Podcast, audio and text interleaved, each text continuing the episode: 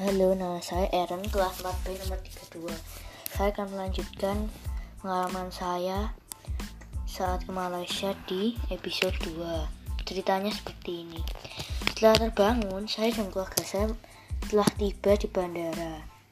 Saya merasa senang sekali melihat suasana yang berbeda di tempat baru ini. Bahasa yang digunakan pun menggunakan bahasa Melayu, Inggris, dan Mandarin. Kemudian kami memesan taksi untuk menemui adik ibu saya yang berada di Kuala Lumpur.